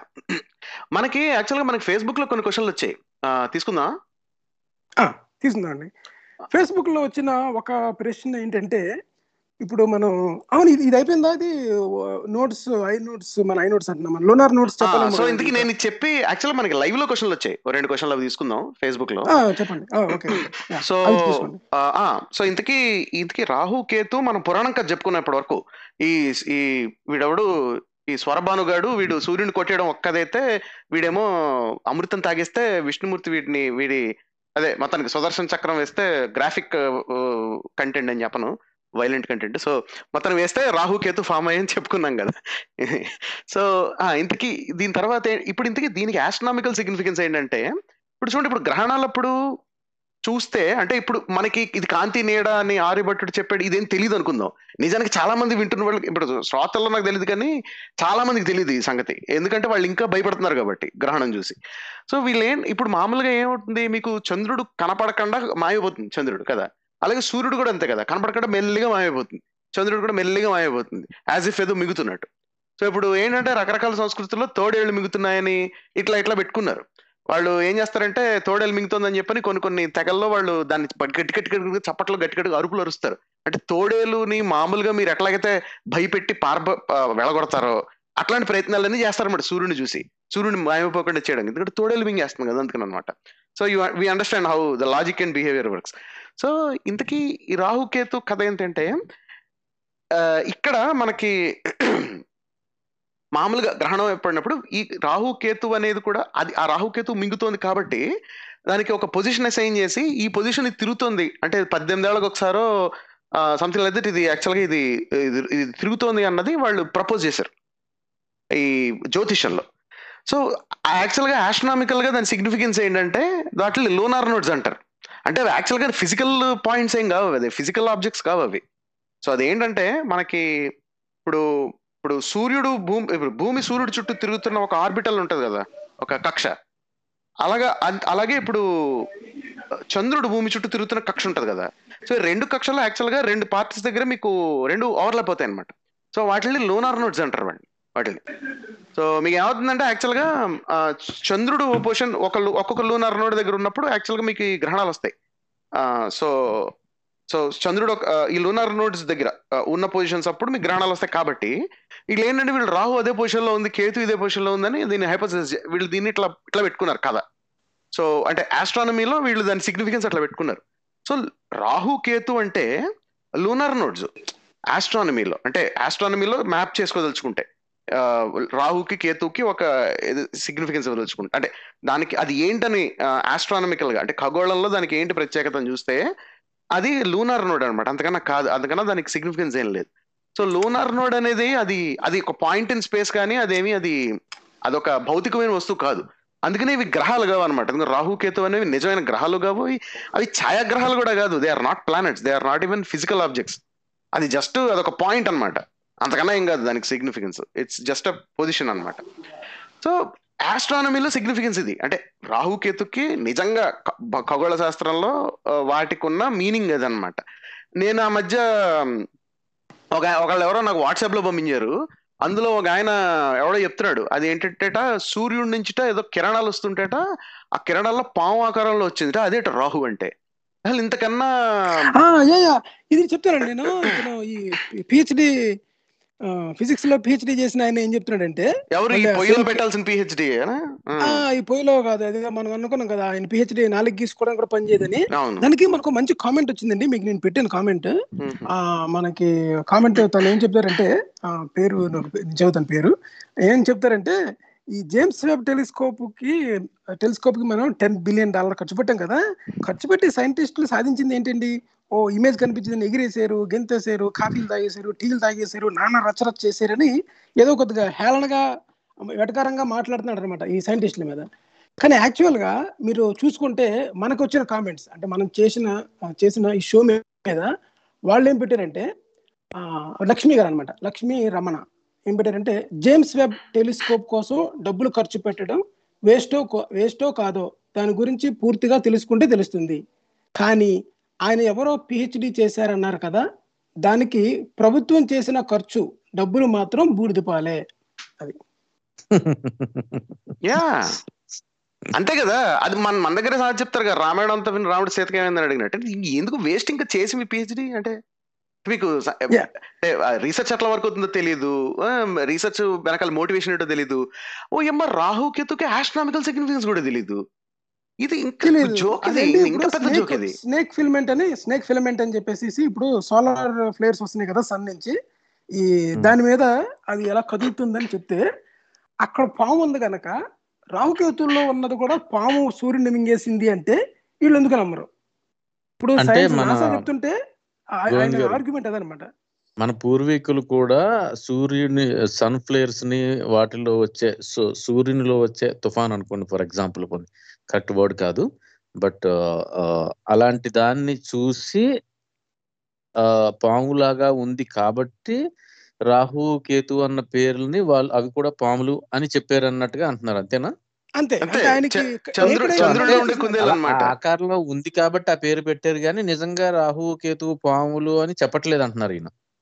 విచ్ ఈస్ ఫాల్స్ మనకి ఈయన చెప్పే చెప్పేది దాంట్లో ఏంటంటే నిజంగా అంటున్నారు కదా. రాహు ఆ, కేతు కాదు, కాదు, అన్నది ఆ, ఈయన ఈయన ఈయన బ్యాబుకోఫ్ ఆర్గ్యుమెంట్ ఆర్గ్యుమెంట్ ఏంటంటే ఉమ్, నాసా పాము అంటే నమ్మేశారు కదా. స్నేక్ ఫిలమెంట్ అంటే అదే, అదే. నమ్మేశారు కదా. మేము స్నేక్. అంటే మీరు ఎందుకు నమ్మరు? అదే అదే అదే వాడు సూపర్ మ్యాన్ అంటే. నమ్ముతారు. ఎరా మీ సూపర్ మ్యాన్ మేము నమ్మాలి మీ స్పైడర్ మ్యాన్ మన మన మా టైగర్ మ్యాన్ మీరు నమ్మరా? ఇదనమాట మరి అలాగే చెప్పొచ్చు కదండి. రాహు కేతు అన్నది పాము ఆకారంలో సూర్యునిలో వచ్చి వస్తున్నటువంటి మనం అబ్జర్వ్ చేయగలిగే వాటిని అంటున్నామని చెప్పొచ్చు కదా. పాము అని ఎందుకు చెప్తున్నారు? ఆ చెప్పింది ఈయన కాదు కదా. ఎవరో. చెప్పిందని ఇంకోటి సమర్థించినప్పుడు ఇలాగే ఉంటది. సో అక్కడ. పాము ఇక్కడ పాము కనపడింది కాబట్టి ఏ పామైనా కట్ల పామైనా తీసుకొచ్చాడు అనమాట అది ఆ ఏమో కట్ల పాము ఇప్పుడు ఏం చేస్తారంటే వేదాంతులకి ఒక ఉంటదన్నమాట. రజ్జు సర్ప దోషం అని ఏదో ఉంటది ఒకటి.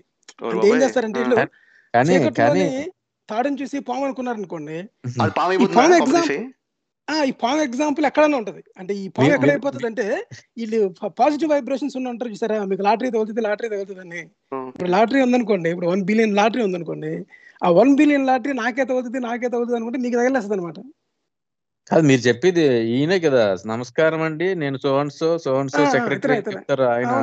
అది కాదండి భలే నాకు నేను ఒక అబ్జర్వ్ చేశానండి. ఒకటి ఏంటంటే భలే ఫన్నీ థింగ్. ఆయన ఆ సెక్రటరీ అన్న ఆయన వేదాస్ వరల్డ్ సెక్రటరీ అన్న ఆయన ఆయన వచ్చినప్పుడల్లా ఆ నీకు ఏంటండి అని అడిగితే ఏదో ప్రశ్న ఏదో అప్పటికప్పుడు అడిగినట్టు ఫ్రెష్గా అలా కదండి. ఇప్పుడు ఇప్పుడు చిన్న పాయింట్ చెప్తానండి ఒక పాయింట్ మీరు చెప్తుంది కానీ శరత్ గారిని సడన్గా ఒక పాయింట్ అడిగాం కదా లీపీరి గురించి. శరత్ గారిని. లీపీరి గురించి క్వశ్చన్ అడిగితే ఆయన ఏమి ప్రిపేర్ ప్రిపేర్ అవ్వలేదు కదా టక్మని చెప్పేశారు. కానీ ఆయన అక్కడ ప్రెజెంటేషన్ ఆ సీన్ కాదండి కాదండి గోవింద్ గారు అదే చెప్తున్నాను ఉండండి. అదే ఆయన ఎవరో అడిగారు అన్నట్టుగా అప్పుడే తీసుకొచ్చినట్టుగా ఈయనకి ఏమీ తెలియనట్టుగా ఓహో ఎవరు ఈ ఫలానా అంటే ఆయననా? అక్కడెక్కడ ఉన్నారు అన్నట్టుగా చెప్తారు. కానీ ప్రశ్నకి మాత్రం సమాధానం ఇమ్మీడియట్గా షేర్ చేస్తారు ఇదిగో చూడండి ఇక్కడ మీరు మీరు అన్నదానికి పాము ఇది అని. సో అంతా ప్రిపేర్డ్గా పెట్టుకుని ఏమీ తెలియనట్టుగా ప్రీ ముందే అనుకున్న. క్వశ్చన్స్ అన్నిటిని తీసుకొచ్చి జనాల్ని మరి ఎవరిని మభ్య పెట్టడానికో ఏంటో. అంటే అంటే ఇప్పుడు ఎలా ఉంటుంది అంటేనండి ఇప్పుడు మీరు కాంప్లికేటెడ్ క్వశ్చన్ అడుగుతారు కదండి. ఏంటి మన దావూద్ ఇబ్రహం అంటే ఎవరండి దావూద్ ఇబ్రహం అంటే నేను విన్నాను అతనేనా? ఓకే అతనా? Okay okay. ఆ చూడండి దావూద్ ఇబ్రహం పుట్టినరోజు ఇది అని టక్కమని మీరు ఆ వికీపీడియాలో ప్రిపేర్ చేసిన మెటీరియల్ అంతా అప్పుడే ఫస్ట్ టైమే దావూద్ ఇబ్రహం పేరంటే మీకు మెటీరియల్ రెడీ కాదు కదా? అవును. సో ఈయన అదొకటి. ఇంకో సంగతి ఏంటంటే ఈ ఆ అడిగిన అతనికి అస్సలు ఆత్మాభిమానం అనేది ఉండదండి. జీరో ఆత్మాభిమానం. ఎందుకంటే అతన్ని ఎంత నీచంగా ఎంత ఏనో స్థితిలో మాట్లాడతారంటే మీకు తెలియదండి మీకు తెలియదు అంతే. మీరు మాట్లాడకండి. అని ఎందుకంటే ఒకసారి కొద్ది లాజికల్గా కూడా క్వశ్చన్ మీరు చెప్పింది కరెక్టేనండి కానీ వాళ్ళు అడుగుతున్న ప్రశ్న కూడా సమంజసంగానే ఉంది కదా అని ఏదో అడుగుతుంటారు భయపడుతున్నట్టుగా. ఓహో. ఆ, ఓకే ఓకే. ఎందుకు ఇప్పుడు అన్నది? మీరు మీరు చె- మీరు మీరు కావాలని మీరు అలా గద్గద స్వరంతో అడిగారు? ఇప్పుడు ఇంతకీ నువ్వు మీ సైడ్ ఏదో గ్లిచ్ అనుకున్నాను లేదు లేదు. కావాలని అడిగాను. భయపడుతున్నట్టుగా అడుగుతుంటాడు అనమాట ప్రశ్న. అయితే అతన్ని ఇతన్ని డబ్బు చేస్తూ ఉంటాడు. తెలియదండి శాస్త్రి గారు. అని అయితే భయపడదు అంటే అంటే మీకు చూసారా మీకు ఒక గురు పరంపర శిష్య అనేది ఒక పర్ఫెక్ట్ ఒక నడుస్తుంటారు చూసారా మీకు? ఒక మీ జీవిత కాలం ఒక గురువుకి శుశ్రూష చేస్తేనే మీకు ఆ గురువు మీకు జ్ఞానాన్ని ప్రాబ్లం ఏంటంటే. గురువు శిష్యువే కాకుండా పక్కన జూమ్ లైవ్ కూడా ఉంది కాబట్టి ప్రాబ్లం కరెక్ట్ అది. చూస్తే నాకు చాలా వింతగా అనిపిస్తుంది మేడం. ఈ కాలంలో కూడా ఇంత ఆత్మాభిమానం చంపుకొని ఇంకా అతని చుట్టూ తిరుగుతూ ప్రశ్నలు అడగాల? మీకంటూ ఒక సొంత బ్రెయిన్ ఉండదా? అంటే అదేమని పెద్ద ఏంటి అడిగే ప్రశ్నలన్నీ మళ్ళీ యూట్యూబ్ అడిగిన ప్రశ్నకి ఏమైనా తిన్నైన సమాధానం వచ్చిందంటే రాహు కేతు అంటే ఏంటి పాము ఇది ఏంటి solar mag it is filament snake. Sense ఉందా అసలు ఏమైనాను అంటే మీకు తెలియదండి మీరు ఎంత మీరు ఇప్పుడు ఇప్పుడు ఇప్పుడు- ఆ ప్రశ్నకి రాహు కేతు అనేవి లూనార్ నోట్స్ అన్నది యాక్చువల్ ఆన్సర్ అనేది ఇంకా బెటర్గా ఉంది కదండి యాక్చువల్గా. ఈ. ఈ సుత్తి లైన్ వచ్చి. సింహం జీపు నడిపింది టైప్ కథ చెప్పడం కన్నాను ఇందాక మీరు చెప్పింది చెప్పిన స్టోరీ లోనార్ ఇంకా నోటు. నాకు రెలవెంట్గా ఉంది మీరు చెప్పిన స్టోరీ రు- లోనార్ లోనార్ లోడ్ అంటే శ్రోతలకి అర్థం చేసుకోవాలనుకుంటే ఒక ఒక ప్లేన్ని ఒక సర్కిల్ ఇంటర్సెక్ట్ అయితే ఎందుకంటే ఎర్త్ మూవ్ అయ్యే కక్షని సూర్యుని చుట్టూ ఒక ప్లేన్ అనుకుంటే గనుక చంద్రుడు భూమి చుట్టూ తిరిగేది వేరే ప్లేన్ అనుకుంటే ఆ రెండు ప్లేన్లు టచ్ అవటం. యాక్చువల్ ప్లేన్ కాదు కొన్ని ప్లేన్ని సర్కిల్ ఇంటర్సెక్ట్ అవుతుంది అనుకుంటే రెండు పాయింట్స్ వస్తాయి. సో ఆ రెండు పాయింట్స్ దగ్గరే మనకి ఎక్లిప్స్ వచ్చే అవకాశం ఉంది కాబట్టి యా అక్కడ రాహువు కేతువు అన్నారు. అక్కడ ఛాయాగ్రహం అని చెప్పినా పోనీ రాహు ఏదో పేరు పెట్టినా పోనీ పేరు పెట్టాము ఇలాగా అంటే సరిపోతుంది. బట్ స్టిల్ దాని మళ్ళీ పురాణాల్లోని చంద్రుడు చంద్రుడికి ఇరవై ఏడు మంది భార్యలు అంతా అనవసరం. అది. ఇంకో- ఇంకో- ఇంకోటి ఏంటి ఇంకోటి ఏంటంటే ఇది ఓన్లీ జియోసెంట్రిక్ మోడల్లోనే లూనర్ నోట్స్ ఎందుకంటే. సెంటర్ ఎర్త్ సెంటర్లో ఉంటది. సూర్యుడు చుట్టూ తిరుగుతుంటాడు. ప్యాత్ అంటే మన వ్యూ పాయింట్ రెఫరెన్స్ పాయింట్ తీసుకోవాలి కనుక కరెక్ట్ తిరుగుతుంటాడు అనమాట అంటే ఆ చుట్టూ ఉన్న ఆ మెయిన్ ప్లేన్ ఏదైతే ఉందో అది మీరు ఒక కోతను ఒక బాగా ఎక్స్ప్లెయిన్ చేశాడు అనమాట అదేంటంటే ఒక బకెట్లోని వాటర్ తీసుకొని ఆ వాటర్ సర్ఫేస్ మొత్తం అంతా కూడా ఆ ప్లేన్ ఏదైతే ఉందో అది సూర్యుడు తిరిగే ప్యాత్ మధ్యలో సెంటర్లో ఎర్త్ అనుకుంటే మీరు ఒక సర్క్యులర్ ప్లేట్ని ఒక డిస్క్ని మీరు ఇంక్లైన్డ్గా ఫైవ్ పాయింట్ వన్ ఫైవ్ డిగ్రీస్లో కనుక ఆ వాటర్లో కనుక ఇన్సర్ట్ చేసినట్టయితే ఈ డిస్క్ ఆ వాటర్ సర్ఫేస్ ఉన్న ప్లేన్ని చోట్ల రెండు చోట్ల ఖండిస్తుంది. అనమాట. అదేనండి. కాదు మనకి మనకి మనకి సోలార్ జియో హీలియోసెంట్రిక్ కూడా అదే కదా. ఏదైనా అదే. అదే అవుతుంది. కానీ ఇక్కడ ఏమవుతుందంటే ఈ రెండు notes actually explain a point of వ్యూతో explain చేశారో లోనార్ నోట్స్ అన్నవి జియోసెంట్రిక్ దాంట్లో బెస్ట్ ఫిట్ అవుతాయి. అదే మనకి జియోసెంట్రిక్ కరెక్ట్ అదే సోలార్ దాంట్లో అయితే సన్ దాంట్లో అయితే మనకి ఏమవుతుందంటే హీలోసెంట్రిక్లో అయితే మనకి ఫోర్ పాయింట్స్ వస్తాయి నాలుగు పాయింట్స్ వస్తాయి. లేదండి లేదు. లేదు లేదు రెండే. వస్తాయి రెండే వస్తాయి. మీరు మీరు ఆ, జియోసెంట్రిక్ రెండే పాయింట్ ఆఫ్ వ్యూలో ఎలా ఉంటదంటే ఇప్పుడు మీకు అంటే పౌర్ణమి చంద్రుడు కనుక ఒక లునార్ నోడ్ దగ్గర ఉన్నప్పుడు మీకు చంద్రగ్రహణం వస్తుంది చంద్రగ్రహణం వస్తుంది అమావాస్య చంద్రుడు రెండు కనుక. ఇంకొక లూనార్ లూనార్ నోడ్ దగ్గర ఉన్నప్పుడు సూర్యగ్రహణం వస్తుంది యాక్చువల్ అంటే జియో అంటే ఎర్త్ని చూసినప్పుడు మనకి ఇంటర్ప్రిటేషన్ అది అంటే కనబ- అలా కనబడుతుంది ఓకే. నేనేంటంటే ఫోర్ పాయింట్ ఒక లూన్ న్యూ మూన్ ఒకటిను మన ఫుల్ మూన్ రెండు ఉంటాయి కదా. అవును. అంటే ఫోర్ డిఫరెంట్ పాయింట్స్లోని వస్తుంది అనుకున్నాను. New moon points full. మూన్కి ఆ పాయింట్ దగ్గర ఉండక్కర్లేదు. పాయింట్కి దగ్గరగా ఉంటుంది కాబట్టి సరిపోతుంది. మనకి ప్రతి అమావాస్య పౌర్ణ యాక్చువల్గా పెర్ఫెక్ట్గా గనక ఉంటే గనక ప్రతి అమావాస్య పౌర్ణానికి ఎక్లిప్స్ రావాలి. రావాలి కానీ- అది స్లైట్గా ఇవి రెండు డిఫరెంట్ యాంగిల్లో ఉన్నాయి కాబట్టి ప్రతి అమావాస్య పౌర్ణానికి మిస్ అవుతుంది అనమాట సో యాక్చువల్గా గ్రహ యాక్చువల్గా సూర్యుని నుంచి వచ్చిన కాంతి వలన భూమి యొక్క నీడ ఖచ్చితంగా ఎప్పుడూ ఉంటుంది.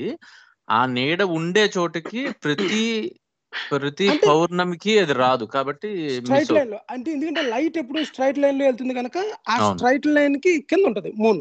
అవును. ఓకే. అంతే ఇప్పుడు ఆ నీడలోకి అంద- అందుకే అసెండింగ్ డిసెండింగ్ నోడ్ లూనార్ నోడ్లోకి వచ్చినప్పటికే మీకు గ్రహణం కనబడుతుంది మీకు.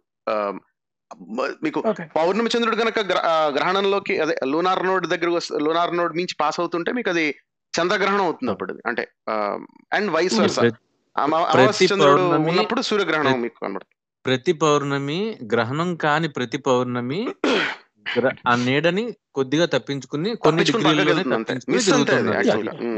మనం మనకి ఫేస్బుక్లో ఆన్లైన్లో వచ్చిన క్వశ్చన్స్ చెప్పేసండి యా మనకి ఫేస్బుక్ ఆన్లైన్ క్వశ్చన్లు వచ్చాయండి. ఐ థింక్ లాస్ట్ క్వశ్చన్ మనకు వచ్చింది ఏంటంటే పిఎం వాస్ ఆయన పెట్టారు ఆయన క్వశ్చన్ అడిగారు. Why are planets not losing the energy while revolving around the sun so ప్రశ్న ఏంటంటే సూర్యుడి చుట్టూ గ్రహ గ్రహాలు తిరుగుతున్నప్పుడు అవి శక్తిని ఎందుకు కోల్పోవట్లేదని? అంటే తిరుగుతున్నాయి కదా చుట్టూ. అయిపోయి మళ్ళీ సన్లో దగ్గర సన్లో. ఎందుకు స్పైరల్ అవ్వట్లేదని కానీ. యాక్చువల్గా దీనికి ఆన్సర్ ఏంటంటే యాక్చువల్గా అవి దే ఆర్ లూజింగ్ ఎనర్జీ అవి దే డూ అవి ఏంటంటే అల్టిమేట్లీ అవి అవి అవి ఎనర్జీ లూజ్ అవుతాయి ఇది ఎందుకంటే గ్రావిటేషనల్గా రెండు అంటే గురుత్వాకర్షణ మీద బౌండ్ అయిన రెండు ఆబ్జెక్ట్స్ ఒకదాని చుట్టూ ఒకటి తిరుగుతున్నప్పుడు మోషన్లో ఏంటంటే మీకు గ్రావిటేషనల్ వేవ్స్ రిలీజ్ అవుతాయి గురుత్వాకర్షణ తరంగాలు గ్రావిటేషనల్ వేవ్స్ ఎమిట్ రిలీజ్ అవుతాయి సో ఆ గ్రావిటేషనల్ వేవ్స్ అన్నవి యాక్చువల్గా ఆ- ఆ ఈ రెండు ఆబ్జెక్ట్స్ మధ్యన ఉన్న గ్రావిటేషన్ ఫీల్డ్ ఉన్న పొటెన్షియల్ ఎనర్జీ నుంచి వస్తాయి ఆ వేవ్ కున్న ఎనర్జీ సో యాక్చువల్గా ఎనర్జీ లూజ్ అవుతాయి. సో ఇవి ఏం చేస్తుందంటే ఈ ఈ గ్రహం ఏమవుతుందంటే ప్లానెట్ అనేది మెల్లిగా అది స్పైరల్ తగ్గు దాని ఆర్బిట్ రేడియస్ తగ్గుతూ తగ్గుతూ చివరికి స్టార్లోకి వెళ్ళిపోతుంది పడిపోతుంది. కానీ ఇప్పుడు అది చేయడానికి చాలా టైం పడుతుంది. అంటే ఈ గ్రావిటేషన్లు చాలా వీక్గా ఉంటాయి. ఎందుకంటే ఇది ఫ్రిక్షన్ ఏ ఉండదు అంటే ఇది వాక్యూమ్లో ఇది స్పేస్లో జరిగేది కాబట్టి జరిగేది కాబట్టి. సో సో అట్లాంటి ఫ్రిక్షనల్ హీట్ జనరేట్ కాదు కాబట్టి ఓన్లీ గ్రావిటేషనల్ వేవే ఆ ఎనర్జీ Hmm. పోతుంది కాబట్టి. కొన్ని ఎస్టిమేట్స్ ఉన్నాయండి. నాకు తెలిసి యాక్చువల్గా సన్ ఎర్త్ సిస్టమ్ భూమి సూర్యుడు సిస్టమ్ తీసుకున్నాం అనుకోండి. భూమి సూర్యుడు చుట్టూ తిరుగుతుంది కదా. సో ఈ గ్రావిటేషనల్ వేవ్స్ ఎమిట్ ఎంత చాలా ఫీబుల్గా ఎమిట్ అవుతాయి. మనం డిటెక్ట్ కూడా చేయలేం. అంత ఫీబుల్గా ఎమిట్ అవుతాయి. ఇంతకీ ఈ ఎమిట్ ఈ గ్రావిటేషనల్ వేవ్స్ వల్ల కేవలం దీని వల్ల భూమి సూర్యుడిలోకి వెళ్ళిపోవడానికి ఈ age of universe overall age కన్నా కొన్ని వెయ్యి కోట్ల రెట్లు ఎంతో పడుతుంది టైం. సో అంటే అప్పటికి యాక్చువల్ విషయం కూడా ఉండదంటే. సో అందుకని ప్రాక్టి అంటే అందుకని ఇంకా ఆర్బిట్ జరుగుతుందని అనుకోకర్లేదు అనమాట బట్ ఈ లోపే సూర్యుడు విల్ బికమ్ ఏ. విశ్వమే ఉండదు. సూర్యుడు ఎప్పుడైపోతుంది రెడ్ జైంట్ అవును, సో అవును. యా సూర్యుడు రెడ్ జైంట్ కూడా అయిపోతుంది. సో ఎగ్జాక్ట్లీ సో అందుకని అది మనం అబ్జర్వ్ చేయం అది. It's not going to happen అంటే in our life time or any even in the life time of earth అవుతుంది ఇది సూర్యుడు భూమి విషయంలో భూమి దగ్గరకు వస్తుంది అంటున్నారా జనరల్గా చంద్రుడు భూమి విషయంలో చంద్రుడు దూరం వెళ్తున్నాడు జరుగుతున్నాడు. ఫ్యూ సెంటీమీటర్స్ ఎంత అనుకుంటా ఆ ఎఫెక్ట్ యాక్చువల్గా సూర్యుడు గ్రావిటీ వల్ల అనుకుంటా కదా అంటే అంటే ఇది ఏంటంటే ఇది ప్యూర్లీ అంటే ఇప్పుడు మీరు ఏం లేదు చుట్టుపక్కల ఏ ఇన్ఫ్లుయెన్సెస్ లేవు only earth Hmm. Moon system తీసుకున్నారు అనుకోండి వాటి రెండింటి మధ్య గ్రావిటేషన్ ఇంట్రాక్షన్ స్టడీ చేస్తే ఎస్ ఆ. ఓన్లీ ఎఫెక్ట్ వల్ల గ్రావిటేషనల్ వేవ్స్ రిలీజ్ అవుతాయి ఎమిషన్ వల్ల మూన్ యాక్చువల్గా ఎర్త్ దగ్గర వస్తుంది కానీ ఈ మూన్ కానీ ఇప్పుడు మనం చూస్తున్న దాంట్లో ఏంటంటే ఆ ఎఫెక్ట్ చాలా మినిమం ఉంటది కాబట్టి అదర్ గ్రావిటేషనల్ ఎఫెక్ట్స్ వల్ల moon radius moon orbit radius ఏది మారుతుందో అదే మనకు కనబడుతుంది అదే అబ్జర్వ్ Hmm. చేయగలుగుతాం so gravitation as a Hmm. Matter of principle gravitational waves emit అవుతాయి but we can't detect them అంటే they are so feeble and వాటి వల్ల పెద్ద. సిగ్నిఫికెన్స్ కూడా ఉండదు. ఫోర్సెస్లో గ్రావిటీ ఇస్ వీకెస్ట్ ఫోర్స్ కదండి ఉమ్. అవునండి gravity is weakest actually follow up question ఒకటి వచ్చింది can you provide any reference that you set thank you very much అని ఈ ఎస్ ఐ థింక్ యాక్చువల్గా మీరు గ్రావిటేషనల్ వేవ్ గురించి ఐ థింక్ ఈవెన్ వికీపీడియా పేజ్లో కూడా ఉంటదండి. దీన్ని ఏమంటారంటే దీన్ని దీన్ని బైనరీ దీన్ని గ్రావిటేషనల్ వేవ్స్ బిట్వీన్ బైనరీస్ అంటారు దీన్ని. Something like that so earth. Sun earth sun సిస్టమ్కి గ్రావిటేషనల్ వేవ్ సాల్వ్ చేయడం అనేది ఇట్స్ లైక్ ఇట్స్ అదొక యాక్చువల్గా అదొక టెక్స్ట్ బుక్ ప్రాబ్లం కావాలంటే. But yeah I think you can find out అంటే శరత్ గారు ఇక్కడ పాయింట్ మీరు ఇంకా ఇంకో క్వశ్చన్ ఏమైనా వచ్చిందా? ఇంకో క్వశ్చన్ ఉంటే అది కూడా తీసేసుకోండి. మనం క్లోజ్ యా ఇంకో క్వశ్చన్ వచ్చింటుంది వచ్చే వేరే క్వశ్చన్ యాక్చువల్గా ఇప్పుడు టై- టై- కాదు. ఇంకో దీని ముందు క్వశ్చన్ సరిపోతుందా? ఫేస్బుక్లో వచ్చింది. ఇది ఈయన పెట్టారు టైం సరిపోదు. మనకి ఫైవ్ అయిపోయి ఇంకో వన్ టూ మినిట్స్లో క్లోజ్ చేసేస్తాం. Two minutes లో రేపు చేయాలి. So yeah. క్వశ్చన్స్ వచ్చింది మనం నోట్ చేసుకుని నెక్స్ట్ వీక్ చెప్తానులేండి యా టైం సరిపోతుంది. అనే ఇంకో క్వశ్చన్ ఫాలో అప్ క్వశ్చన్ కదా. ఇది వ్యాలెన్సీ ఆఫ్ ఎలక్ట్రాన్స్ ఇది అంటారు కదా వ్యాలెన్సీ ఆఫ్ ఎలక్ట్రాన్స్ అని చెప్పేసి ఇప్పుడు ఇటువంటి క్వశ్చన్ రేజ్ చేస్తారు కదా ఇప్పుడు కేంద్రంలోని ఎలక్ట్రాన్ ఎందుకు పడిపోవట్లేదు అని అంటే దీనికి? రుదర్ఫోర్డ్ మోడల్కి? క్లాసిక్ ఎలక్ట్రోమాగ్నెటిజం నుంచి తీసుకొచ్చిన యాక్చువల్గా అది that that is that was the question మనం చదువుకుని ఉంటాం కదా మన హై స్కూల్లో ఇది యా మీరు. అడిగింది అంటే రూదర్ఫోర్డ్ అటామిక్ మోడల్ ప్రపోజ్ చేసినప్పుడు రూదర్ఫోర్డ్ ఏమన్నాడు రూదర్ఫోర్డ్ అంటే చేసిన ఎక్స్పెరిమెంట్ బట్టి తేలిన ప్రపోజ్ చేసిన మోడల్ ఏంటంటే మధ్యలో అంతా పాజిటివ్ ఛార్జ్ ఉంటది. అండ్ నెగిటివ్ ఛార్జెస్ ఉన్న ఎలక్ట్రాన్స్ చుట్టూ తిరుగుతాయని ఆర్బిట్ తిరుగుతాయి అనేది ప్రపోజల్. కానీ యాక్చువల్గా అట్లా తిరిగినప్పుడు ఏమవుతుందంటే మీరు మ్యాక్స్వెల్ అదే మన ఎలక్ట్రోమాగ్నెటిక్ క్లాసికల్ ఎలక్ట్రోమాగ్నెటిజం తీస్తే అప్పుడు యాక్చువల్గా మీకు ఇదే సేమ్ ప్రిన్సిపల్ అండి గ్రావిటేషనల్ వేవ్స్ లానే అది ఎలక్ట్రోమాగ్నెటిక్ వేవ్స్ రిలీజ్ చేసుకుంటే ఎలక్ట్రాన్ దీనిలోకి వెళ్ళిపోవాలి ఈ పాజిటివ్ Hmm. ఛార్జ్లోకి ఉమ్. కానీ అట్లా జరగట్లేదు కదా. యాక్చువల్గా అట్లా జరగడానికి అటామిక్ లెవెల్ అయితే it takes like I think nanoseconds అంత పడుతుంది అనుకుంటా సో అంటే atom should never be stable దాని మీనింగ్ అది. But however atoms are stable అందుకని క్వాంటమ్ మెకానిక్స్ వచ్చింది. సో సో ఏంటంటే బేసిక్గా ఎలక్ట్రానిక్ ఏ ఎనర్జీ పడితే ఎనర్జీ అది ఆక్యుపై చేయలేదు. ఓన్లీ సర్టన్ ఎనర్జీస్ ఆక్యుపై చేస్తుంది. అది ఎనర్జీ క్వాంటైజేషన్ నుంచి తీసుకొచ్చారు. బోర్ మోడల్ తీసుకొచ్చారు తర్వాత. అంటే ఒక ఆర్బిట్ నుంచి ఇంకో ఆర్బిట్లో చేయాలంటే మనం ఎయిట్ ఇది మనకు ఎడిషనల్ ఎక్స్టర్నల్ ఫోర్స్ యూజ్ చేయాలి. దాన్ని తీసేయడానికి. కానీ బేసిక్గా అసలు ఎలక్ట్రాన్స్ ఆర్బిట్స్లో తిరగవు. దట్ ఈస్ రాంగ్ పిక్చర్ అంటే కంప్లీట్లీ సో అంటే మనకి. ఆర్బి ఉంటాయి కదండి ఏదో మన అవుట్ సైడ్ ఆఫ్ ఐసోటోప్స్ లాగా మనకి ఈ బయట ఉన్న వాటిలోని it is eager to accept and eager to donate అయ్యి ఉంటాయి కదా. ఐసోటోప్స్లో యాక్చువల్ ఐసోటోప్స్ కాబట్టి అయాన్స్ అవి. ఇప్పుడు Isotopes ఐసోటోప్స్లో మీకు ఎలక్ట్రాన్స్ డిఫరెన్స్ chemical ఉండదు. bonding. ఐసోటోప్లో మీకు కెమికల్ బాండింగ్లో.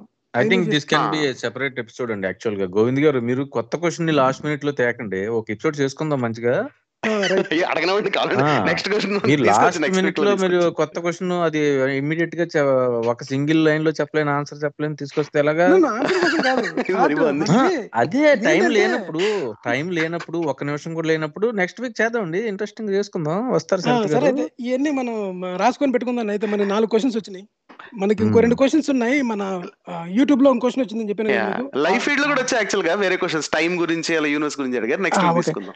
అది ఇవన్నీ మనం ఒక ఎపిసోడ్ చేద్దాం అయితే. షూర్ అండి. ఓకేనండి. అయితే thank you. Very much Sharath garu and Prasad garu. Thank you అండి. థ్యాంక్ యూ అండి. Bye bye